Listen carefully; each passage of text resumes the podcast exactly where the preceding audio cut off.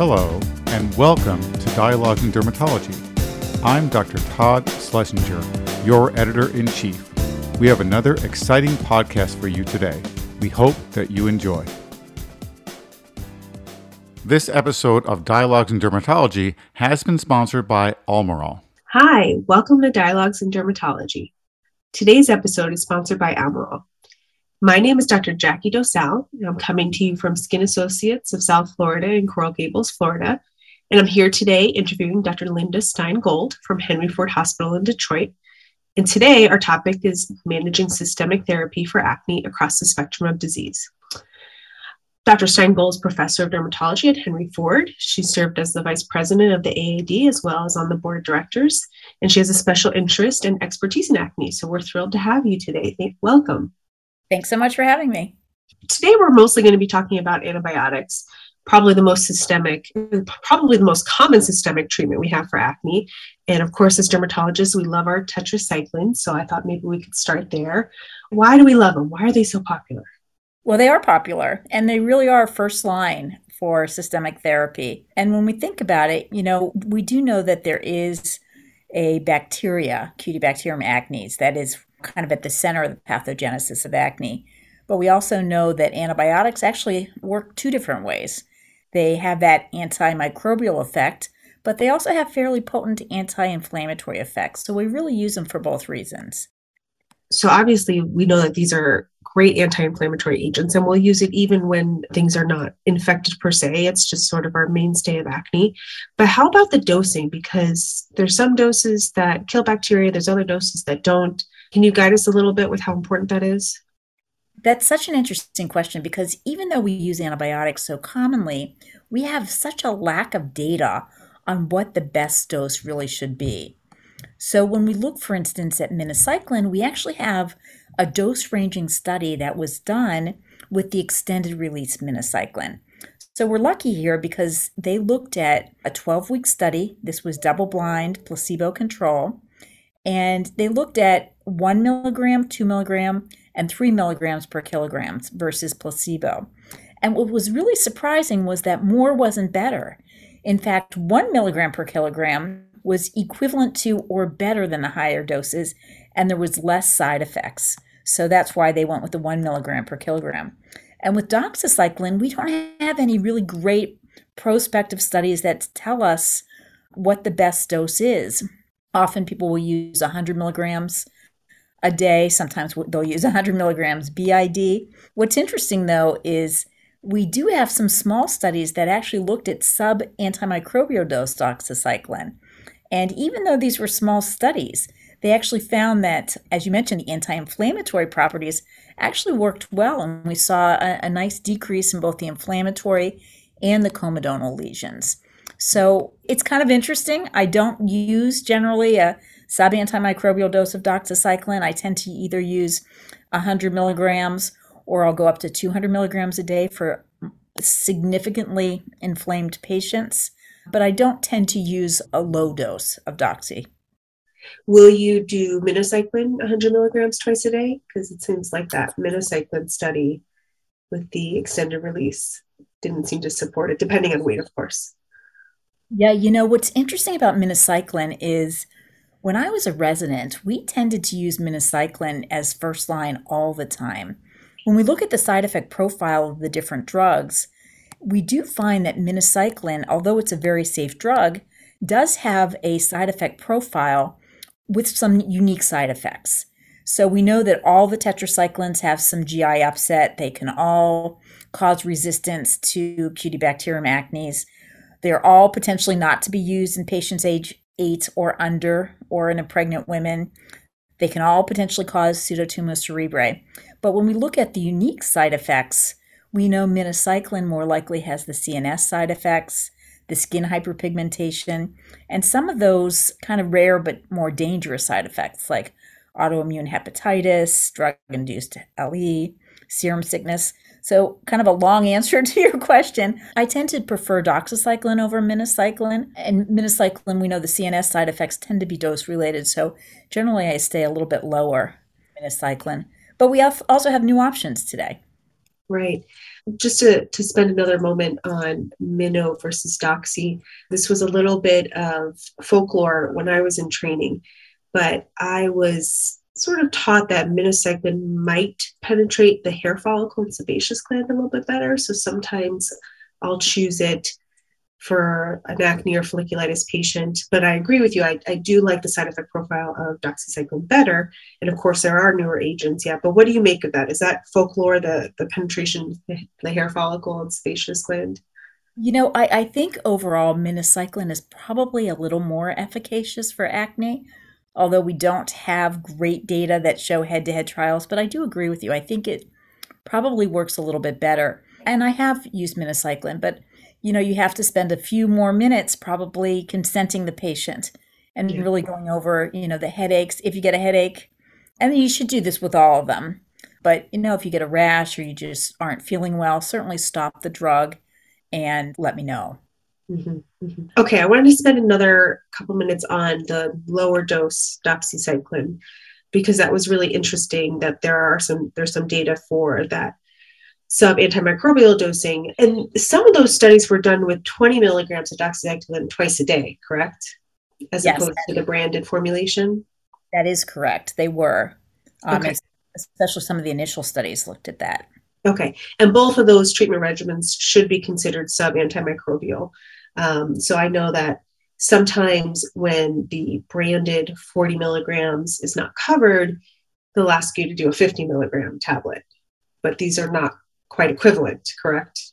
You know, I, I think that's really a critical point because I kind of feel like you should either use an antimicrobial dose or a submicrobial dose, but not somewhere in between. And I think people are often, you know, think, well, it doesn't really matter. I'll just go ahead and use 50 milligrams or I'll use, you know, 100 every few days. And, you know, we don't have to, first of all, we don't have to taper antibiotics. You can just use them and stop. They're not steroids.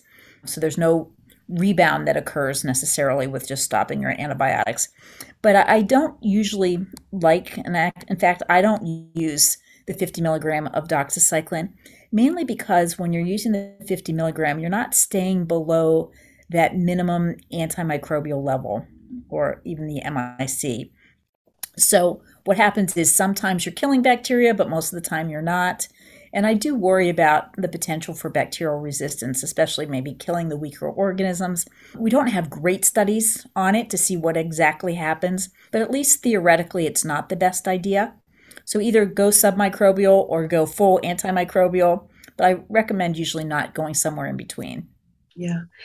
And, you know, I, I was impressed with the findings of, I think you touched on it. There was the one study that compared the modified release doxy 40 milligrams to doxy 100 milligrams versus placebo in severe acne and am i correct that the lower dose doxy did better yeah you know and this is not a widely publicized study but isn't it interesting that there was a study and to be honest it wasn't such a small study you know when we look at this particular study and exactly what it, what it was exactly how you said it it was a three arm study they looked at full strength doxycycline, 100 milligrams. They looked at the modified release, 40 milligram, and they looked at placebo. And they had over 200 patients in each arm. So that's actually a really big study. It's, it's powered fairly well. And that's really what happened. They found that the modified release doxycycline worked just as well as the doxycycline 100 milligrams in the acne patients. So it's not something that we tend to think about for acne, we tend it is FDA approved for rosacea. But if you're looking for something and you really don't want to use the, you know, you want something that's just anti-inflammatory and not antibiotic, I think you could think about it. Yeah, that's really interesting. I've tried it in a few patients. I've had mixed results, but certainly I haven't tried it in 200 patients, and that's you know why you need to have things powered. So I'm going to keep that in mind. Yeah. So let's touch on those you know patients where you might use, you know, you've been they've used doxycycline 100 milligrams, you know, for a few months. They didn't get good results, and they don't want to go on Accutane because they're scared of Accutane. Is there anything else that can be done for them? You know, yeah, before we move on to what's new, I'll tell you, I never really thought there was a major difference between the Doxy 100 milligrams and the Doxy 200 milligrams. But we actually did a study just in those patients that you're talking about. Those patients who had the kind of more severe acne that as they walk into your office, you're thinking, I got to start to get my isotretinoin paperwork together because they really look like they're going to need more help. And in these patients, we actually used the 200 milligrams of doxycycline, and we combine that with the fixed combination of adapalene 0.3 and 2.5% benzoyl peroxide. And I was kind of, first of all, it wasn't nodulocystic acne. It was really the more superficial inflammatory acne. They were allowed to have a few nodules, but it was not that type of deep cystic acne. And what we found was, you know, a lot of these studies, over 90% of the patients at the end of 12 weeks actually got control of their acne. And they were using a higher dose of doxycycline. So this has kind of pushed me a little bit. When somebody comes in and they're really inflammatory, I'm going to probably go to that. I might start out with 100 milligrams twice a day with a mm-hmm. really potent topical. And I think it's worth a try, at least initially, although I'm still getting that paperwork together. You know, usually they have to fail some antibiotics first, anyways. So I have been convinced that it's probably, you know, you're really pushing the anti inflammatory properties a little bit higher, I think, with the higher dose. And how long did you follow the patients? Were the results sustainable? You know, and that's that's the whole key, absolutely the key because no, we didn't follow them for a long period of time. And you know that when you put them on the treatment, you know, you clear them up while they're on treatment and then you've got to maintain them. You know, once you get these patients under control, you know, we've done other studies with the combination of oral antibiotics and potent topicals and shown that you can treat until you get those patients under control. And in some patients, if you continue a good topical, you can maintain the efficacy, but you got to do something. Versus with isotretinoin, you know, we can treat and potentially give them a, a holiday or maybe even, you know, not have to treat again once we receive clearance. Right, right. Good. Okay. But very exciting for our world is that we have new things. We have new things in the antibiotic toolkit, which we hadn't had in decades. So sarecycline is new, correct? And can you tell us a little bit about that product? Yeah, this is, we continue to evolve in our antibiotic development, just as we've evolved in, in the development of other drugs. Ideally, what we want to do is we want to go from a more broad spectrum antibiotic to a more targeted. And the reason we want to do that is really because of kind of antibiotic stewardship.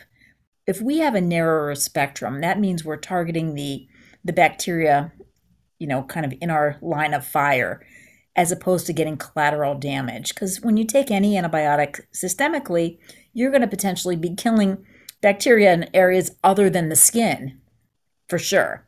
So if we can get a narrow spectrum, and that's one of the things that sarecycline does, it looks like a tetracycline, it acts like a tetracycline, but it has some modifications that actually have ena- enabled it to be more narrow spectrum. We know that it's more specific for the gram positives and not the gram negatives. It tends to not have the same impact on the gut that more broad spectrum antibiotics have. And it, it has this modification that it has actually allowed it to decrease the risk of bacteria becoming resistant to it. And we found that the mutation rate goes down dramatically with sarecycline. And you might say, so why do I care? Because we care about bacterial resistance. And according to the CDC, this is one of the really major health problems globally. And resistant organisms can kill people. So we want to be responsible. We want to use a drug that has the narrower spectrum of activity as possible and you know, some other interesting things about sarecycline are first of all, it has a really potent anti-inflammatory property, and we already talked about that. That that's important. It has weight-based dosing, which is also kind of nice. And when we were talking about the side effect profile, we actually did a study in animals and looked at whether or not it penetrated the blood-brain barrier, and we compared it to minocycline and we found that the minocycline was penetrating, but sarecycline was not. So that might account for the fact that in the clinical trials, we didn't see the CNS side effects. We didn't see the gut side effects like we see with typical tetracyclines, mainly because of the narrow spectrum of action. But not having the, the dizziness is also, I think, a benefit for a tetracycline drug. Absolutely. And you know, when I was reading through some of the materials, I was pleasantly surprised that it did get some of the more common gram positive bacteria like MRSA and a few of the others that do cause problems even in our acne patients. So that was nice. And the side effect profile, well, there were still some things, it was quite low. What were the most common side effects that people see? No drug is perfect. You know, we definitely see some side effects, but when we look at it, the things that we would expect, like the GI side effects, nausea, diarrhea, actually not that much different from the placebo pill. Uh, diarrhea, in fact, was even greater in the placebo than in the active, and then abdominal pain, again, also fairly low. You know, in most studies, nasopharyngitis or the common cold is usually the most common thing that we see, yeah. and that was up there. And again, in one of the studies, it was more common in the placebo than the active. And the things that we worry about, like photosensitivity, very, very rare 0.2%. Sunburn, less than 1%. Candidiasis, which we, we certainly worry about, um, less than 2%. So it, you know, no drug has no side effects, but I think very manageable side effect profile. So it doesn't take quite as long a conversation with this particular drug than with some of the other antibiotics. Which is nice. Mm-hmm. And then how about the efficacy? Is it similar to the other tetracyclines? Does it work a similar rate, effective onset? One of the things I think that we carry around that's a little bit of a myth is when we think about, you know, when you put a person a patient on an oral antibiotic, we always feel like, okay, we're pulling out the big guns now. We're putting you on an oral antibiotic. And it's true, that definitely helps. But when you look at the efficacy of our traditional tetracycline antibiotics, you know, first of all, you don't see great efficacy until 12 weeks. And the efficacy is not that great, it's pretty moderate. Often, in one study that looked at combination versus antibiotic alone, the efficacy was only about 8%. Hmm. With, with the doxycycline 100 milligrams once a day, and you look at this, you're like, oh my goodness. Yeah. You know? So, anyway, so when we look at the efficacy here as monotherapy, and again, we don't tend to use the oral antibiotics as monotherapy, but you, you know, for clinical trials, we have to look at it by itself. And actually, the efficacy was pretty good. About 22% of patients got to clear or almost clear. And as you mentioned, that you know, they come in with moderate to severe disease. And there was a nice delta or difference between the active drug and the placebo. So, you know, it, it does work fairly well. Are you typically reaching for this first now before others? You know, a lot of it comes down to access. But if you think about it, what ideally we want a drug that has good efficacy. We want a drug, an antibiotic that has a narrow spectrum. We want an antibiotic that has a good safety profile. So I think when you look at all of our choices, this drug is superior in each one of those aspects. In addition, we have data on the chest and back, and which makes sense. You know, if you're taking a pill, we we see that the efficacy was actually quite good, you know, up to 30% or so on the chest and the back. So it comes down to access. It comes down to, you know, are we able to get it for our patients? But I, I do think that it makes sense. And then, you know, this is something that we need to consider more often. Any special considerations for our patients with skin of color? Does that affect your choice of therapy when you see somebody with bad inflammatory acne and they're a patient of skin of color? Yeah, it does. And it's really important because, you know, often when we look at our acne patients, we're looking at them and we're looking to see, okay, how is your active acne? How many bumps do you have? And when we look at the dyspigmentation, which we understand is a sequelae of the acne, we often poo poo it and say, well, you know, as long as the bumps are going down, we're doing great. We have to remember, though, and in skin of color, the dyspigmentation, the post inflammatory hyperpigmentation often cause more devastation for the patient than even the active acne lesions. So, with these patients, I feel like we have to get the acne under control as rapidly as possible. We know that often those dyspigmented areas, often when you biopsy them, there's still infl- inflammation there. So I'll continue to treat even through those lesions and and try to have a game plan in place. I think we have to remember that when we're looking at our patients that have maybe those pink spots or those brown spots, we know with the development of atrophic scars that these erythematous and hyperpigmented lesions in some cases can go on to cause atrophic scars. So I like to use the most potent anti-inflammatory medications that I can. That's such a great tip. And I, I didn't know that. So that's going to change the way I practice. Thank you. All right, that was fantastic. Thank you so much. Um, really learned a lot. It's so exciting to have something new in our toolbox because we see acne so much. So, thank you for your expertise and those great tidbits that we got. Um, and thanks for your time. Pleasure chatting with you and a really nice conversation. So, thanks for having me. Thank you. Thank you to Almirall for supporting this episode of Dialogues in Dermatology. We hope you have enjoyed this edition of Dialogues in Dermatology. This is Todd Schlesinger, your editor in chief. For more podcasts, including bonus issues, check us out online at the website of the American Academy of Dermatology or through the Dialogues in Dermatology app.